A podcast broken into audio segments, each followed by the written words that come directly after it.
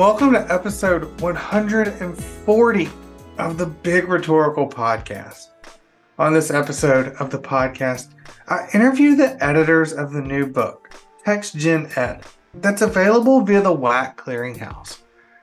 I want to remind you all listeners of our open call for topical episodes on the Big Rhetorical Podcast.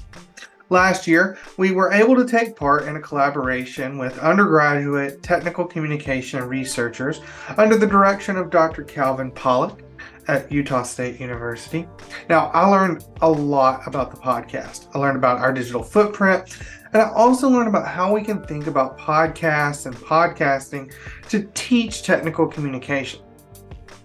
One of the things that those researchers mentioned was an increase in topical episodes. So I usually have one to two topical episodes each year. I think it's time to increase that number.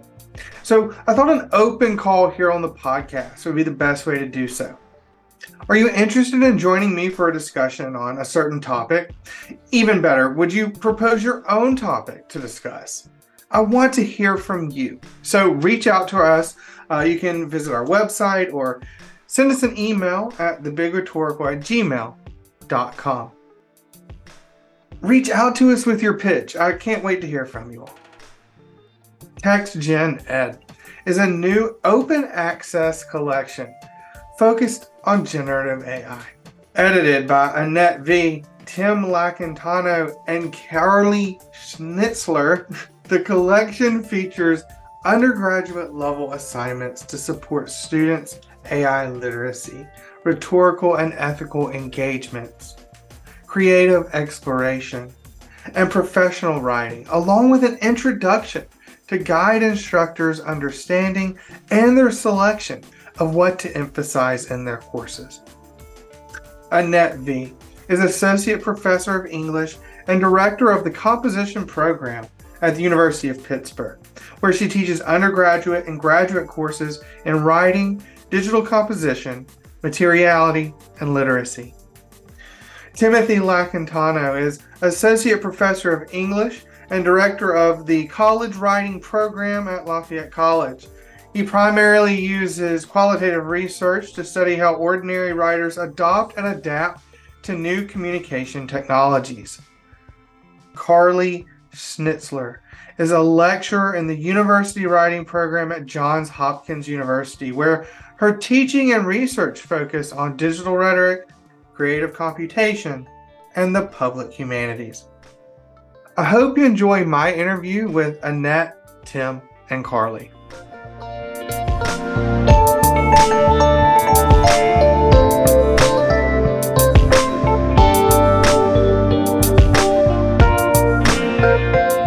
Who are you? What's your name, your title, and your uh, institution, and your role there? Who are you, and what do you do?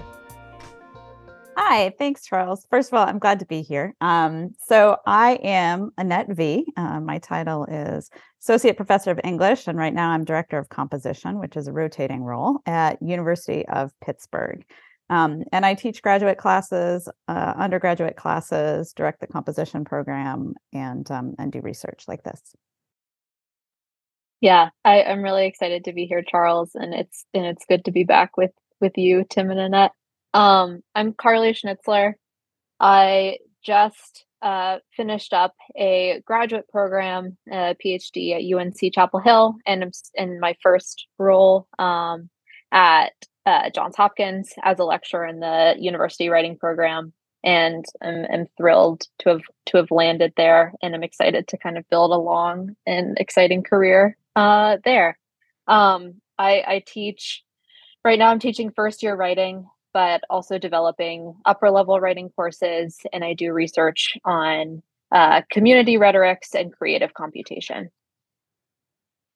Uh, it's good to meet you as well. Um, I'm Tim Laquintano. I am an associate professor of English at Lafayette College, which is one of the many, many small liberal arts colleges in Pennsylvania. I'm also the director of the college writing program.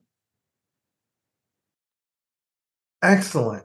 Um, so you all he- are joining me today to talk about your new book, TextGenEd, which is available from the W A C Clearinghouse. I'm going to just kind of throw this question out there, and you all can jump in in whatever order and however you want to answer it. But this is a book that includes, I think, thirty-four different undergraduate writing instruction um, activities adaptable for classroom writing classrooms and other classrooms across the disciplines. And we'll get to that part. But let's first start with the genesis of the book. How did this book, TextGenEd, come to be? I can handle that one, maybe, because, um, well, yeah, I, you know, so Tim and I talk all the time about A I uh, and a lot of other things, too. Tim and I are um, friends way back from graduate school. So, you know, I feel like sometimes you kind of look at the genesis of things and you see people are at totally different institutions, and then you can kind of trace back their lineage, and you can see, like, you know, they've known each other for twenty years, mostly graduate school, you know, that kind of thing. Um, So, uh, and Tim and I had written an article in twenty seventeen together about um, bots and uh, political amplification and writing. And so we've been kind of carrying on that conversation at least since then. Um, and um, and then, of course, uh, with G P T two um, coming out, um, you know, that was that increased our conversations. We were really interested in it. Um, And so we kind of were thinking about, you know, wouldn't it be kind of fun to do a, um, you know, people were starting to teach with text gen um, or uh, text generation technologies, um, things like that. Um, and so I thought it would be fun to do that. And then I came up with the name, which I became very excited about. Um, and so I thought, well, if we have the name, then we should do something with it. Um, and I had taught a class in the fall of twenty twenty-one that um, Carly uh, was part of um, at U N C. Um, which is, you know, uh, well, I'll let Carly talk about herself, but she's amazing and had found me and, you know, zoomed into this class the whole time in twenty twenty-one and um, on automating writing. And so I just thought, you know, here's somebody I'd like to work with again, too. Um, and, you know, these are really interesting topics. And then, you know, it was basically like, how do we get this going as fast as possible? Um, and, um, and W A C Clearinghouse is amazing. Um, and so, you know, really uh, a group that I, again, wanted to collaborate with too. So, um, so that's the genesis of the book as far as, um, my part of it, at least. Yeah, that, that comes close to covering it. Um, we, Annette and I kind of G-chat, um, about research topics. We read our, each other's writing. Um, we snark um about our institutions in cathartic ways, um and and that that emerged, uh and then Annette suggested Carly, um who was a, a fabulous contributor, um and brought really a kind of another dimension, um since Annette and I are most plugged into um rhetoric and composition, uh and Carly's more plugged into the digital humanities, um kind of new media crowd. Yeah, I uh it's been so fun to work with Tim and Annette on this project, um, to A, sort of see how their collaboration has sort of been sustained and evolved since their friendship in graduate school.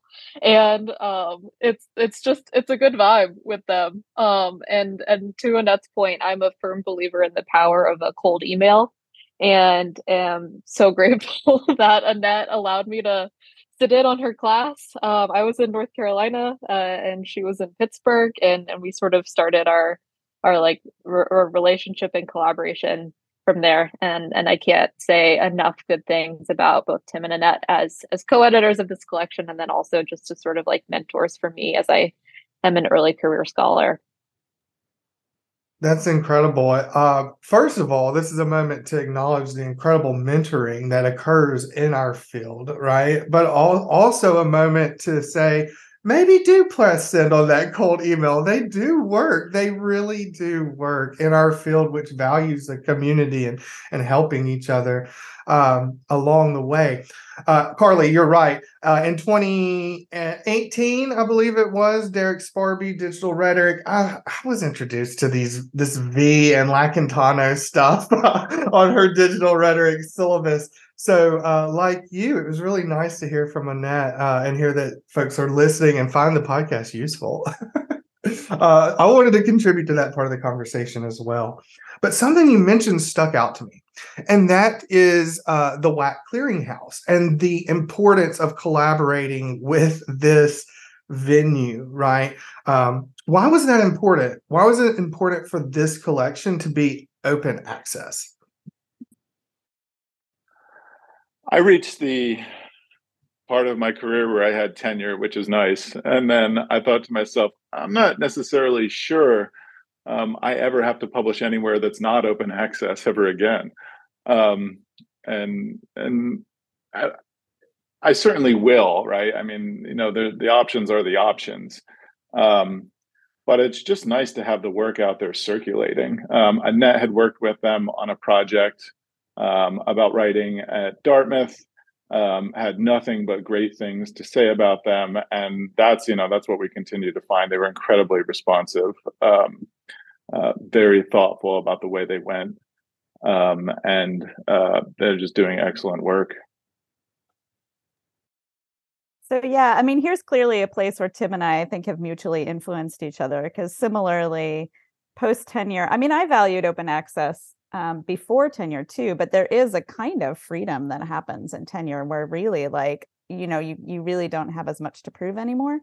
Um, and so I found, I mean, this Dartmouth project was kind of a skunk works project that I did. And um, and they just, I want to say particularly Lindsay Harding, who has been the kind of managing editor for both of these projects. I cannot say enough good things about her. And then Mike, Mike Palmquist, who leads the W A C Clearinghouse, is really just um, an amazing supporter of open access resources and um, writing across the curriculum. And, you know, Charles, you mentioned things about um, positive things about our field in rhetoric and composition.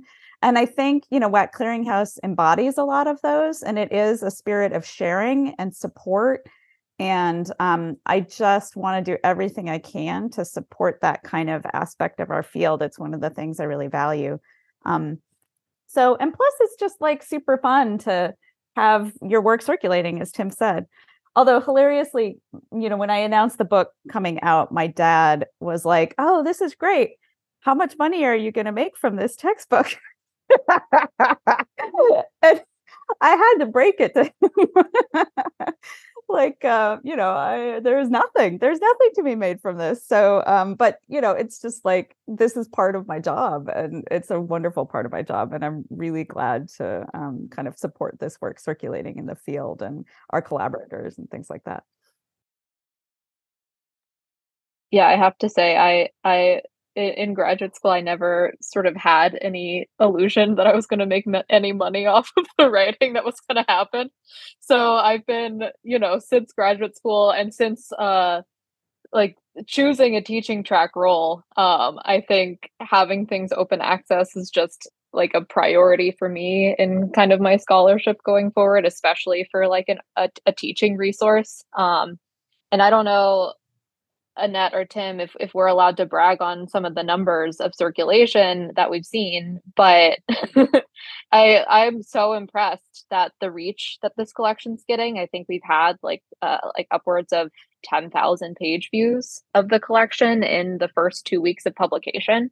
Um, at least that was the update we got uh, a couple of weeks ago. And so I think like resources like this, when they're sort of put on the internet and made digital, digital, digitally accessible to whoever wants to see them, um, like get so much more reach than than you know things that are behind a paywall, um, or things that are even in print. Um, and I think also too, I, I we're excited to kind of have a continuing experiments section of the collection where uh, educators can share like ongoing experiments with teaching with text generation technologies. Uh, In a, in a sort of like updated and new section that'll be sort of published by biannually. Um, and I think like having the book in such a flexible digital format um, allows for like allows for like a, a, a truth to how these technologies are. Like things are constantly evolving, and this format really works with that really well. I wonder if I can say one other thing about this, which is that um, I think part of our job, especially as research faculty, is, you know, Carly noted, like, this is important as teaching faculty, but as research faculty, I do think we have a responsibility to share our work. And, um, you know, I started out before I went to graduate school, I was a high school teacher. I took community college classes, um, was very involved in the community college in my hometown. And I just feel like it's it's really important that, you know, if we have the resources to be able to share them with, you know, teachers all over. When Carly cites those numbers, like, we have no idea who's accessing these materials, but, um, you know, likely it's international. It's, you know, I mean, there's like people who are visiting from anywhere. Um, and so it's not just circulating, you know, with people who have um, libraries that have access to um, books and resources. I think that's an imp- important point, because um, one of the things, one of the values that I'm working with in the podcast and in my other advent, uh, research endeavors is thinking about how to merge academic and public discourse. And certainly, like, this is an academic book, but by making it open access, we do invite in other audiences. And so I think that this is an incredible point and an important one to make uh, when concerning open access. Um, okay, so you mentioned Um, teaching and teaching with this book and the importance there. And you mentioned your collaborators. And so I want some um, behind the scenes, or some inside baseball, if you will. Uh, this is this has many collaborators. Uh, I think the number was thirty-four uh, plus the four of you all. Oh, real quick, I will mention one of the ten thousand views was me. I have adapted uh, a couple of times, actually. I have adapted Jason Kreider's activity uh, for my institution, and I ran it already. I haven't assessed the, the work yet, but your work is out there, and it's like being in, it's being used. So that's incredible. Um, anyway, okay, what was it like to collaborate with thirty-five different people across an edited collection? Uh, this is tough work, and we don't talk about enough about this labor la- labor aspect of, of our job, of our work, right? Like Annette pointed out. Um, what was it like to collaborate? Pitfalls, failures, and of course, perseverance moments as well. I think we got extremely lucky. Um, we put the C F P out um, several weeks before Chat G P T dropped. Um, Annette and I had been talking about this last summer. There was uh, quite a bit of talk about G P T three, um, at Computers and Writing. Uh, I, and Alan Knowles was doing some good presentations there. Um, and Annette had, and I had been talking about this for some time. And I just think the fact that um, the contributors knew that, you know, there's this is there was we just got lucky with the time, right? Like, it was just just lucky. And so everyone was pretty much on point. Um, we worked with thirty-four collaborators. Um, we had a we did an internal review uh, before we sent it out for an ex before W A C sent it out for an external review. Uh, we posted all of the work. Everyone got in there, provided feedback. Um, people were doing revisions on time. Um, and I know, I think it was just the, the urgency and the time, um, the, and the timeliness of the co- collection, because we did thirty, we worked with thirty-four people, and everyone, everyone was on point. Yeah. And shout out to Annette's schedule. Uh, when, when she sort of, uh, originated this collection, she was like, we're going to do this in a year, guys. And I think both Tim and I were like, are we? and and we did and we did and I think sort of like having like everyone's different strengths came together really well. Yeah, it was a lot of people to come together, but we had a, like a really rigid kind of, you know, schedule um set up for the assignments. They already had to have done the assignments. And then, of course, again, like, I can't say enough good things about W A C Clearinghouse, that like the collaboration with them was really great, and that was crucial for the schedule. So when You know, I, I didn't even have a second publisher in mind. I just reached out again to Lindsay and I said, you know, look, this is the schedule. I really think we need to compress this and get this out in a year to make it timely. And um, and they were, you know, she went back and talked with the W A C Clearinghouse board, and, you know, they reviewed it and everything. And, um, you know, they're like, yeah, we agree, you know, full stop, let's do it. And then, you know, they got stuff out um, and online so fast. Uh, and I, I really do think that was crucial. Um, but Tim's right. You know, everybody had, everybody knew the urgency for this. Um, and so it really didn't require the same level of uh, nudging, shall we say, as some editorial projects. Can only imagine what those snarky moments are like between you and Tim and the G Chat. uh, like... I deny everything. Um, so you mentioned the timeliness. I think this is important. So this is kind of a big question, I think, but I'm going to throw it out there. It is timely collection, right? Uh, four C's, computers and writing, all of all of our field-specific co- uh, con- uh, conferences, conferences across disciplines and sectors. They're focusing on artificial intelligence. In our field, we've heard conversations about the importance of privacy and surveillance in relation to this uh, topic. We've heard words like reimagining, right, and uh, assessment together. Um, things like accountability between students and uh, instructors. So I wonder, uh, and even administrators and all stakeholders, um, how does your how does your collection kind of respond to some of the discourse that's been going on with the field since ChatGPT has released uh, late last year? Sure. So, um, I mean, a lot of the discourse in rhetoric and composition that I see um, is a kind of recognition of technologies as always being part of writing and the and the teaching of writing.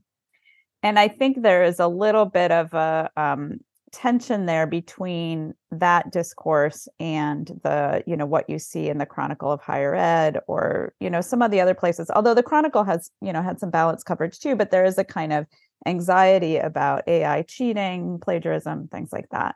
Um, and that stuff is real and does, I think, actually need to be acknowledged and um, and dealt with. You know, A I is here. Um, and so we need to respond to it. But um, but what I see in rhetoric and composition is much more of a kind of, okay, it's here. So now what? How do we make this part of our writing processes, our teaching processes in, um, you know, I hate to say this, but generative ways, right? Um, and so I think, um, you know, and and I think the collection does that. It's showing a lot of good models of how to do that work. And, um, you know, another note about our collaborators too, uh, you know, Tim mentioned Alan Knowles was presenting on really um, interesting things with this. I'd seen Antonio Bird do some interesting things with this. Latrice Calhoun, who um, was a PhD student at um, University of Pittsburgh, Jason Kreider. I mean, these are all people who we specifically invited to be part of this collection because we'd already seen that people were doing interesting things with this um, technology. And so um, so this was a good way to feature it and, and maybe in some ways offer a little bit of a counter narrative to the, oh no, it's just going to be plagiarism and the end of writing teaching. Yeah, and to add on to that too, I think something that was important to all of us in this collection is acknowledging the history of text generation technologies that came before A I and the sort of long process of development of these large language models. Um, the ChatGPT had had had many predecessors. It'll have many sort of antecedents as well.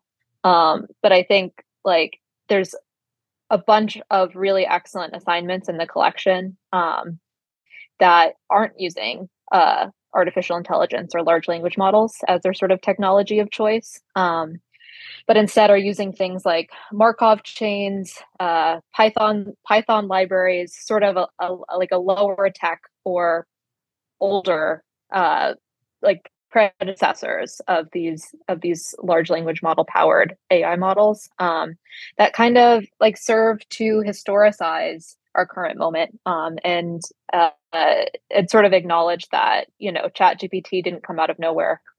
and um, I think that's that's important to me as somebody who's working in creative computation where uh, where these technologies have been in use for like since at least the fifties, the nineteen fifties, um, when we think about computers and how people have been using them to write. Um, as soon as computers developed the capacity to like even makes sort of like a Christopher Strachey style, like Mad Libs love letter. Like people have been using uh, computers to help automate writing, and and and long before that too, with the sort of like automata um, of the of the seventeenth and eighteenth centuries as well. So I think like that was my sort of uh, like priority for this collection, and and it was great to see that kind of come through some like many of the assignments in the collection too. Yeah, I think the, uh, the some of the networks that we were able to draw on, uh, people who have been doing this work, helped us create a relatively measured response, right? This is a very difficult moment to try to understand Um, I had a faculty member um, tell me A I is a fad, and that's true, right? Like, we are in a bubble, but you can both be in a bubble and at the beginning of long-term changes. Um, and so what I'm telling people in workshops is, you know, I'm not sure now is the time when I really want to radically reimagine my pedagogy in the midst of, you know, the hysteria, the utopia, the dystopia, the dystopic discourse. Um, but I am going to experiment, and I have been experimenting with my students um, for years. And this is, this is, you know, testing the limits of the technologies, seeing what they can do with them. Um, and, uh, That was just something that I tried to keep in mind as we went through the collection, um, and we went and we and we produced it. Um, just because, you know, this is a very difficult moment to get a handle on.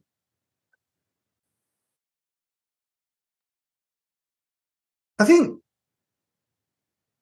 thinking through, I think thinking through the uh, relationship between other technologies of text generation and A I and large language models, kind of like what. Uh, what Carly was alluding to is, is really an important point. And I wonder if we could stick there for a moment and, and think through what our field can offer um, in terms of other generative A I beyond just like large language models and Chat G P T, right? So uh, what do you think about that other, I'm sorry, I'm just like full of big questions today.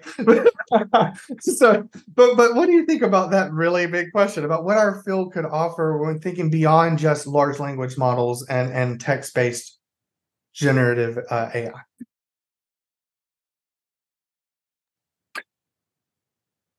I do have an answer to this question. Um, you know, I've read a lot of work from our field over the last fifteen, twenty years on multimodality. Um, and I really enjoyed it. It's been helpful to my thinking and to my teaching. Um, some of Jody Shipka's stuff, um, Paul Pryor's stuff. I, I love their work. Um, I didn't always like the term multimodality simply because it really wasn't like a part of like the popular imagination, right? When I was talking with, when I was doing professional development workshops with people across the curriculum, um, people would stop and say, what is that? What does it mean? Um, And if anything, one of these things these new multimodal language models are going to do is introduce that term to everyone, right? And so we do have like a body of research that these really good researchers have been doing now for fifteen or twenty years that I think might, you know, get, get closer looks from people outside of our field, better circulation, uh, because we have, uh, our field has been dealing with those issues. Yeah, I I love that point, Tim. Um, I think that's a really good point. I think, um, you know, in terms of what we have to contribute, I think we've always been good at kind of resisting the oh no's kind of reaction to things. You know, the kids can't write and oh no, everything is different now because this, right? Um, is that the field of composition has been around for long enough that, you know, again, like the technologies aren't freaking us out, the processes of writing, all these kinds of things. Um, so I think there is a kind of, you know, there is a kind of space for a, a measured response. Um, and um, yeah, I mean, I I think I, I will say my own personal research agenda right now is about the histories of generating text and writing. Um, and so I'm hoping at least that um, I can contribute along with a number of people in literature. Carly mentions, you know, that that Lit and um, E Lit kind of folks have been here for a really long time thinking about Ulipo and generation of texts and things like that. And so I think that um, these technologies too actually bring together um, literature and composition scholars uh, significantly. So um, in ways that I find really, really helpful. Um, so, um, so I think that's another thing that we can kind of work on too, that many of us are in English departments where we work across these, um, these fields. And, um, and so I, I think, you know, or, or even professional writing across the curriculum, et cetera. I think that this is a kind of writing technology that's affecting anybody who's teaching writing. And, um, and so we can kind of, you know, help to kind of bridge those spaces a little bit.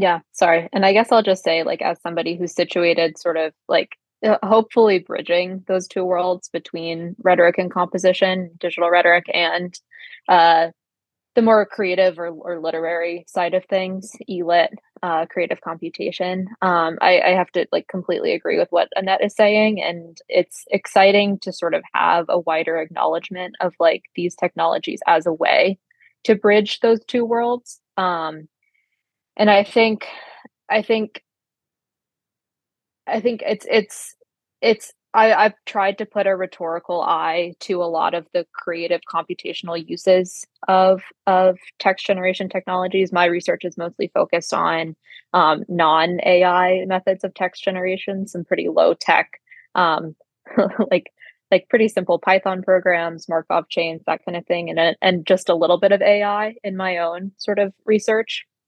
Um, So it's it's been fun in sort of how I've developed my own research agenda to kind of try to bridge those two worlds. And I think like this technology is kind of providing a larger platform for for those kind of disciplinary silos to be broken down a little bit more.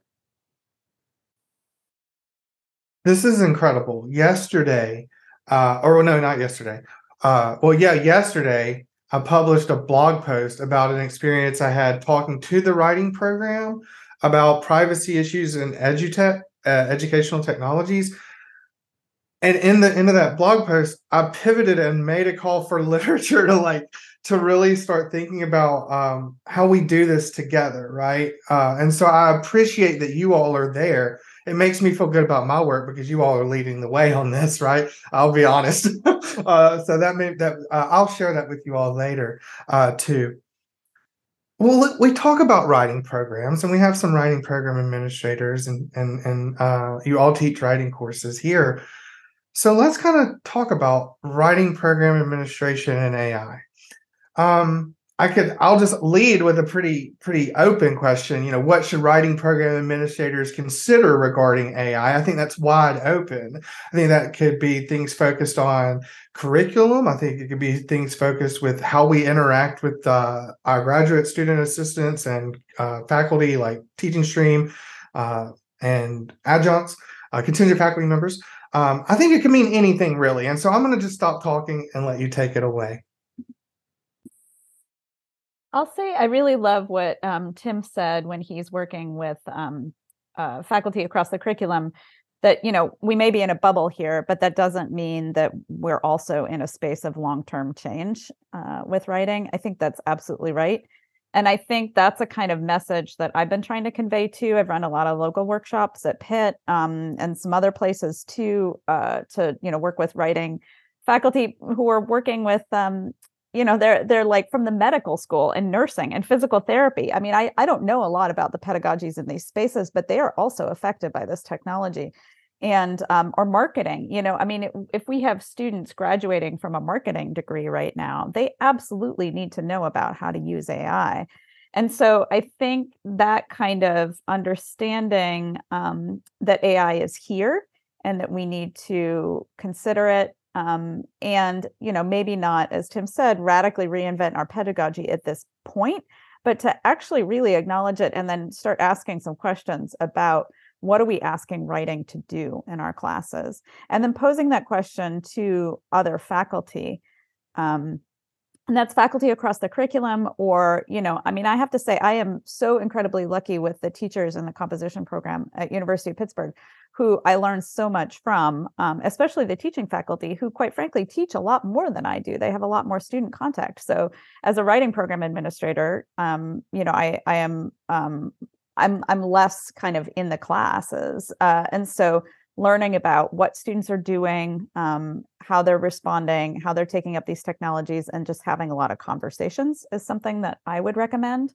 Um, I've also run surveys for our students at Pitt to kind of get uh, data on how they're using the technologies, what they're feeling about the technologies, um, and found some really interesting information, which, you know, I don't know if it generalizes beyond Pitt, but I think that every W P A should be surveying their own students and their own faculty about how this is going down in their local context. One of the reasons why I love working at Lafayette, um, we actually do have also have an engineering school, which is a little bit odd for a liberal arts college. Um, but it's because the mathematicians are the floor below me. Um, philosophers are down the hall. um, engineers in STEM. I interact with them all the time. Um, and it's amazing how different the uptake is, um, not only among different disciplines, but even within the same discipline, right? Um, there was a, a study, um, a study published of nineteen computer scientists. It was a qualitative study uh, where computer two computer scientists in, uh, interviewed nineteen uh, people who teach programming in higher education. And what that found is that they were effectively split down the middle about whether or not they should be bringing the code completion technologies into the class, how fast they how fast they were going to do that. So even a very tech-savvy discipline like that um, still had very uh, kind of dramatically differing opinions um, about what people should be doing. Um, and that's definitely something that I'm seeing. Um, we have a couple... We have a couple faculty who are teaching first-year seminar. Our, our writing program is responsible for training our first-year seminar um, teachers. We have a couple faculty who have said, all right, I'm going to give students, you know, they can use it for whatever they want. Um, and I'm kind of interested in seeing how that experiment works out. Um, it's not something that I've done. I've in my classes, I, I kind of specify for each assignment, okay, this is, this is you know, where we're going to be, A I might help you. Um, and then in some other assignments, I, I want them to do particular kinds of work. So I say, you know, avoid the A I. Uh, and I think bouncing back before between those two gives you enough credibility um, so that students aren't kind of surreptitiously using it when they're not. At least I I have I still have that faith in my students. Um, but yeah, the, the disciplinary responses are are dramatically different, even within disciplines, and, and it's a really fascinating to watch it unfold. Yeah, and I don't know that I have much, too much to add, just to kind of emphasize like the importance, I think, of recognizing like, A, this is a technology that to some degree has been around for a while, but we are in a bubble. This is sort of the first time these technologies have had this sort of like, like widespread or mainstream like access or knowledge. Um, and so I think like I I've been describing the mode that I've been taking this year as like a, as a, um, as a scholar, like to be in sponge mode and just be like absorbing, absorbing everything about the institution that I'm at, where I'm at, uh, sort of learning from my great colleagues at Hopkins and, and the students that I teach. But I also think that's a mode that applies to kind of everybody at this moment with regard to this technology. Like, I think the best thing that people can be doing is is talking to one another and, and talking across disciplinary lines, because as Tim was saying, like the issues affecting folks in computer science as a result of this technology are not that different than the issues that we as as, as writing program folks are, are dealing with. Um, so I think like like for like Hopkins is doing, and I'm I'm sitting on a lunch and learn uh, next week as as one of the facilitators with a computer scientist and with with somebody from public health talking about these issues. And so I think like that's that's where we are, because these technologies are so new to the mainstream and and in a, and accessible in a way that they hadn't been previously. And so I think I, I I'm an advocate for sponge mode this year in in many different facets of of my life and others. So one of the things that was mentioned that I think is important in these conversations, I'm so glad to hear you all say, is the, the local context part, right? Um, and so I wonder, I guess here in Texas, we are ending the fifth week of the term. I'm not sure if you all are on semesters or quarters, and that will probably, you know, change where you are in your semester.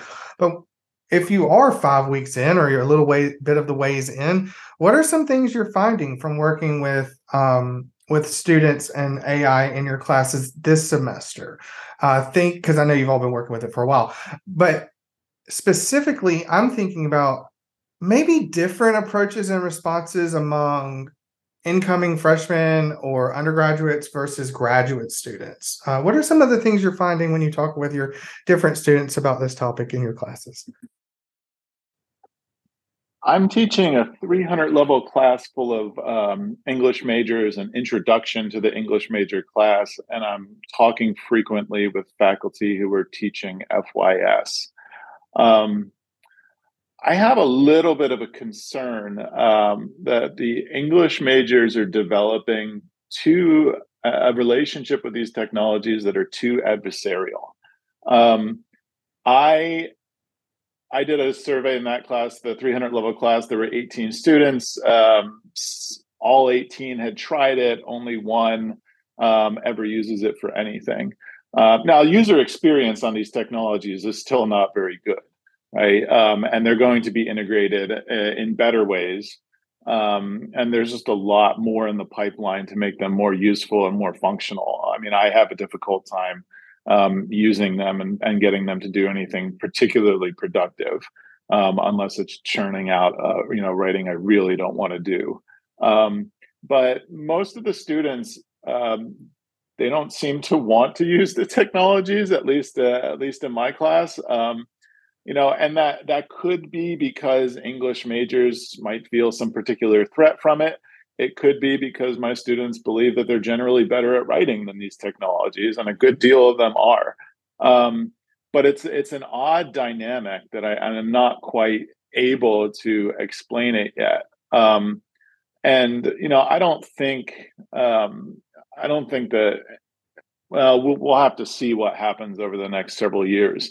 Um, whether or not people have to fold these technologies into their workflow in order to keep up with other people. Um, there could be a giant kickback about against like A I pros, right? It's relatively identifiable. Some of the people that I've interviewed in another project that I've been working on um, say I'm already sick and tired. Human resources people say I'm already sick and tired of hearing the Chat G P T voice. Um, and then the other question that you asked, and I've been thinking about this as well, is, is it the case that my my older English majors kind of already have their writing process set, and so it's much more difficult for them to integrate these technologies into it, versus, say, a student in late middle school or high school or late high school who is kind of trying to formulate their process, and this becomes an integral part um, from the beginning. And so are we going to see some sort of kind of, you know, generational divide between people who work with these technologies from the beginning, and then people who are forced to integrate it into their process um, after already kind of having their process crystallized? Tim, I want to, this is fascinating because the second part is something I've been thinking about in relation to the output of dissertations uh, in our field recently. I think that's a completely different subject and a different topic in a different field, and we can come back to it if we want to. But you mentioned the word adversarial. And so I want to press and ask, do you think that perhaps students at the undergraduate level are seeing something like Chat G P T as adversarial? Because do you think that that stems from like assessment surveillance and thinking through plagiarism and stuff like that? But perhaps thoughts from this group on that topic, on that idea? I think specific to Lafayette, I mean, one of the other reasons why I love working here is that we get very, very good students. Um, and I just think that, you know, getting into a school, competitive school right now requires a million different backflips, you know, overcommitting on a thousand different activities and then studying like crazy. And um, the other thing, too, is that this technology in the student imagination came online, right, um, as a kind of cheating technology, right? It's not to say that that's what they use it for. It's it's that what I was watching I, when I asked students about it, and and I and I this was an interesting experience from this summer because I was working with a research assistant who was a student, and she was trying to interview students, and we had two hundred Lafayette students more or less on campus, and they had a group chat. They were all they were all on campus in the summer doing research. Um, and she was trying to find students to interview, and everyone was reluctant because they thought it meant they would have to fess up to to cheating, right? If they if they gave this interview. And so she got this direct message that said, no one's going to talk to you about this. Um, and so it's it kind of, at least in higher education among the students that I've been working with, it kind of came online, not as something that was like, you can use this to improve your brainstorming. This can be a co-pilot. This can be a co-author. Um, this could make things more efficient. It came online, at least initially, with this kind of cheating stigma wrapped around it. Um, and so who knows how long that's going to last, how temporary that will be or, or will not be. Um, but generally speaking, I think um, it's either they're avoiding it just because I have really good students who think that's cheating, or they're avoiding it um, because they said, I've done the work to get here. I'm going to continue to do it myself.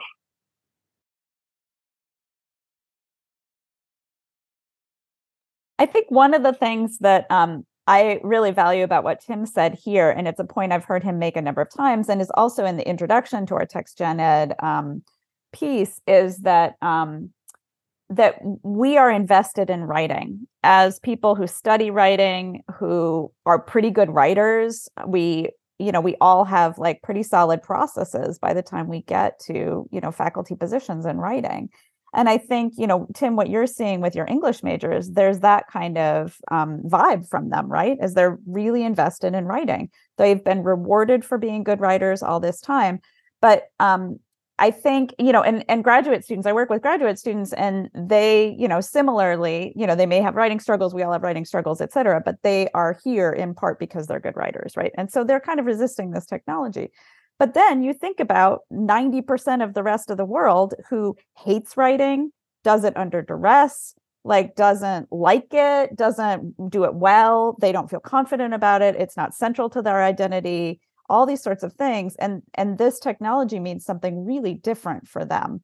Uh, and it may, you know, it may open up different doors. Writing has often been a gatekeeper for things. We know this from literacy studies.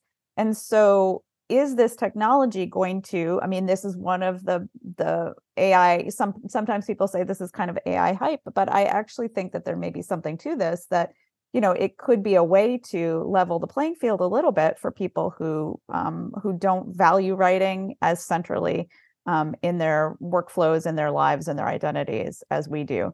And I and I want to cite Tim as being like really central to me thinking through those ideas too, because that's everything I'm saying here has been coming out of those conversations.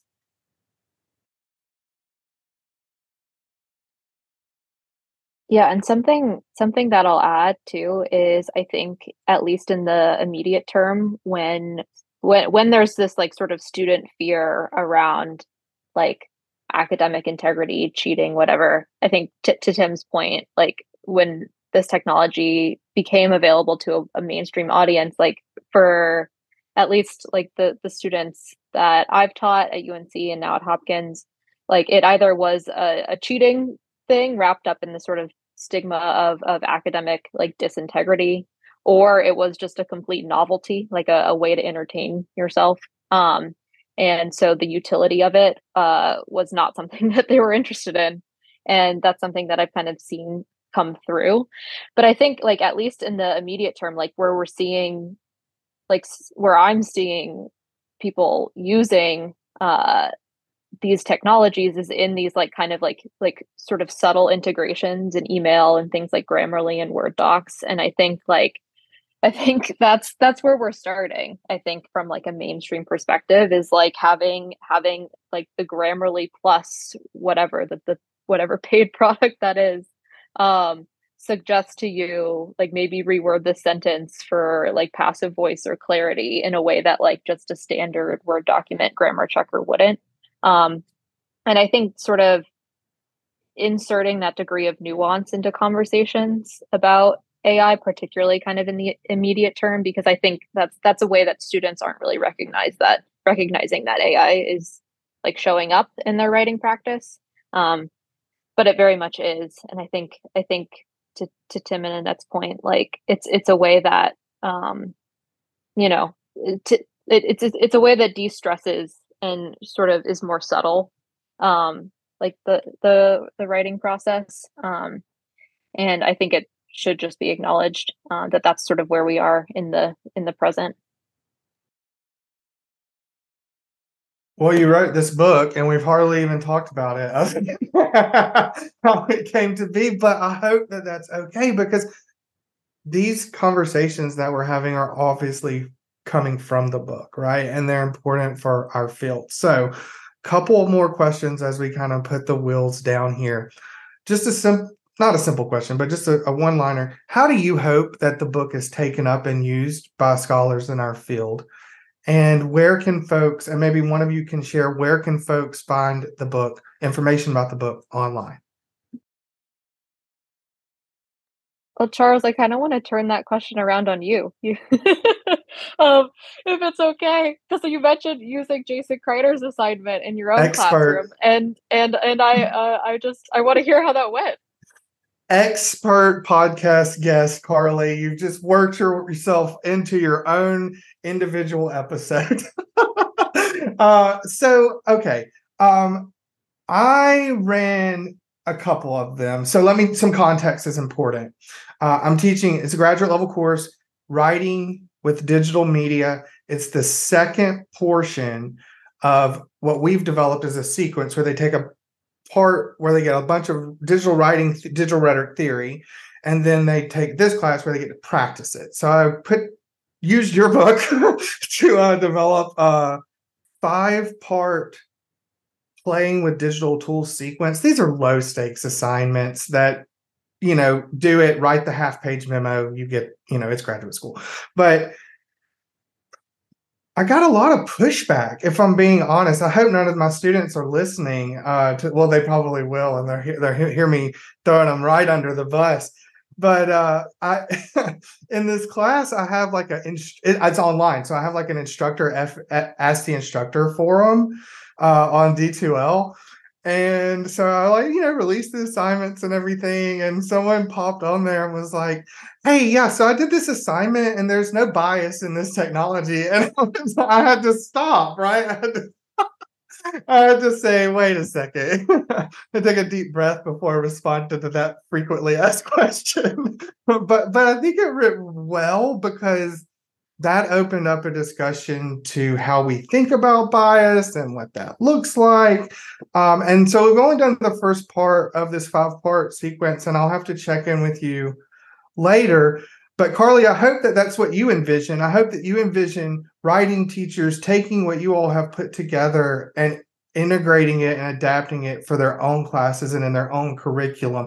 For me, it's about an applied approach because many of these people and many of these students are, um, this is a course for the teacher certificate program. So they're thinking about how do we bring A I into the secondary classroom because that's where they teach. Uh, so your your book, perhaps an unintended audience, uh, I don't know, um, secondary students and educators now. I rambled because I was on the spot, Carly, thanks. No, I'm sorry to put you on the spot, but I, no, think I love it. To- To to like, I mean, this is exactly what I think we hoped for for the collection is, I think, um, I, and I think your emphasis on like the local context that you're teaching in is is something that I'm like, I'm, I think we're all hoping that folks, educators see these assignments and are like, okay, how can I make this work for where I am and the specific uh, students that I teach. Um, so so I sorry I put you on the spot, but I really appreciate you sharing. I want to say one thing too, that, um, I mean, absolutely. I totally agree with Carly that like we put this out there and we hope that people adapt it to their local context. And the, the other thing that we did that was really crucial, I think, for this book. Um, so it's open access, right? We're not, you know, haha, we're not making any money off of this. It's like there, right? And W A C Clearinghouse is committed to hosting it, but it's also every assignment is Creative Commons. So that means that people can actually adapt their assignments for their local context. And that was built into the C F P. It's built into the technology. Um, and so that means that, you know, we put it out there and people are going to do what they do with it, you know? So like, that's going to look really different for, you know, a high school um, context in, you know, rural somewhere or in, you know, somewhere internationally or, you know, in a community college, you know, whatever. And that that's not my place to say what that's going to look like. But teachers can um, can take their own autonomy and and make these assignments fit whatever context they have. So our I think I just wanted to have us have those resources out there and um, and then let people do with them what they what they will. Yeah, one of the things I really like about the collection is that there are a sizable number of assignments um, that you can do with very little um, tech savvy, uh, and then they they there are some assignments that require, you know, more complex technological engagement. Um, there's there is a solid range. Um, the other thing I liked about the uh, the collection is that Annette and I had been talking about these ideas for many months. Um, and we had been we had been working on other research projects, um, and I had been giving a variety of workshops. Um, and we kind of took a little bit of a liberty with the introduction. It just became this big idea dump um, where everything we had been talking about and everything we wanted to say just kind of came out. And we ended up with a really extensive introduction. Uh, it was it was kind of cathartic, actually. Um, but uh, it's it's a rel- I think it's it ended up at six or seven thousand words. Um, it's fairly extensive. Um, I did also want to. Uh, take up the question about uh, the student pushback and questions of bias, um, just because I also wanted to go back uh, and cite the study that I talked about before yeah. with the computer programmers. That's called, it's a it's a paper called From Ban It Till We Understand It to Resistance is Futile, How University Programming Instructors Plan to Adapt uh, as More Students Use A I Code Generation. Uh, it was from a, a two-person research team at U T, U C San Diego, Lau and Gu. Um, but there was also a very, uh, it was another study published um, that that made me think, I thought of when you talked about your students. Um, and it was in a, uh, a human factors conference. Um, and it's called Co-Writing with Opinionated Language Models Affects Users' View.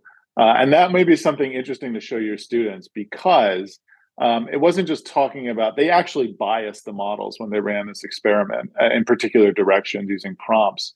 Uh, and then they had people write along with them. And what they found is that those models ended up kind of massaging that bias into their prose, right? So it's not just the case um, that we're asking these, or we're going to be using these technologies as kinds of search engines or brainstorming. Um, and those outputs are going to be biased. Um, but it's also the case that, that it's going to happen in very, very subtle ways as we begin to kind of co-author, um, co-author with these with these technologies. I think, let me add to that too, that um, you know, one of the things that people can do with this uh, book is to kind of read through a bunch of the assignments and then just kind of get some ideas. And so um, I think Alan Knowles's piece in particular um, is really useful for thinking through what Tim just said, like the kind of nudging of bias. So basically he sets up training L L Ms on Trump tweets and Pelosi tweets. Um, and he had a da- data set just after the January sixth um, situation. And so um, so he basically had students kind of look through and and train, you know, the the L L Ms to make new tweets in Trump or Pelosi styles, but they could nudge it, you know, um, basically making either Pelosi kind of do um, straight up Pelosi kinds of things, or just be like a political satire of political correctness based on the way that they kind of prompted um, or did their own little training. So that kind of A I literacy, I think, is is really crucial. And we have some assignments that do that, but, you know, you could do something in a different way too, right? But but there's an example of um, even having students just reading through that kind of result um, would be helpful. So what are you all doing this afternoon? We have a publicity event, actually, for TextGenEd that Carly is organizing. So maybe Book Carly launch day. I know. I saw is. that on Twitter. In fact, we were joking. Uh, you know, I kind of mentioned, like, it's too bad we can't have lunch together in between or something. Tim and I know each other very well, but I've actually never met Carly in person. Um, I look forward to it at some point. Um, but this is, you know, kind of, this is the future that we're in, right? Is like Zoom. It's possible to have major collaborations in this virtual space. But maybe I'll let Carly say something about that launch. Oh no, we're just, I'm just glad to be like long-term internet friends with you guys at this point in time. um, I hope we could get lunch one day. Um, but for, for now, like I, I couldn't have asked for anything better. And yeah, we, we've got our, we've got our like official uh, book launch happening this afternoon. So it should, it should be a good time. Yeah, I uh, I really appreciate uh, you talking with us, and I'm going to, you know, psych myself up for this afternoon event. Uh, what I've found throughout my career is that once I something is published, I never want to see or look or hear about it again as long as I live. And so uh, these are really taxing and really challenging things for me to do, because I uh, I have difficulty um, thinking about work that I've done. Um, I just don't ever want to touch it or think about it again. it's out there in the world doing things, and you have released it. Let it go. I like it. Um, so I will, uh, good luck at your event today. Hopefully it's well attended and then folks will be there. Um, just personally, and I certainly can never speak for the field, even though I've developed podcasts and tried to. Uh, I think that this is one of the most incredibly important resources that we have received recently. So thank you for, for the work you've done putting it together. And I hope you have a great uh, afternoon. Thank you, Charles. Thanks so much for talking with us and for using the resource too. Yes, yes. Yeah, thank that's awesome. Very much. Thank you. Thanks for having us, Charles.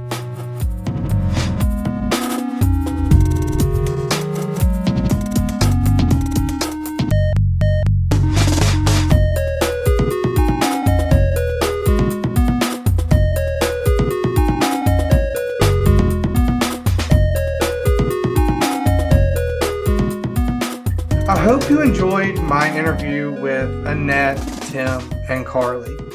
What a treat it was to talk with this group of editors. I was so thrilled to hear from Annette about this interview when she emailed me. And as I told them in the interview, you all heard, these are people whose work I have been citing and referencing for a long, long time. So for me to hear from them and to learn that they value the work we do on the Big Rhetorical Podcast, well, that's quite gratifying. I think that if you adapt or remix one of the assignments in TextGenEd, you should reach out and let the group know about it. How are you using their work, taking it up in your own program and in your own courses? There is so much critical work on A I being done in our field. We need to keep talking and sharing ideas. Y'all, I'm so tired. Can someone please come tell my sweet, sweet daughter, Georgia Kate, that humans are allowed to sleep some? Maybe that's advice I need to hear myself.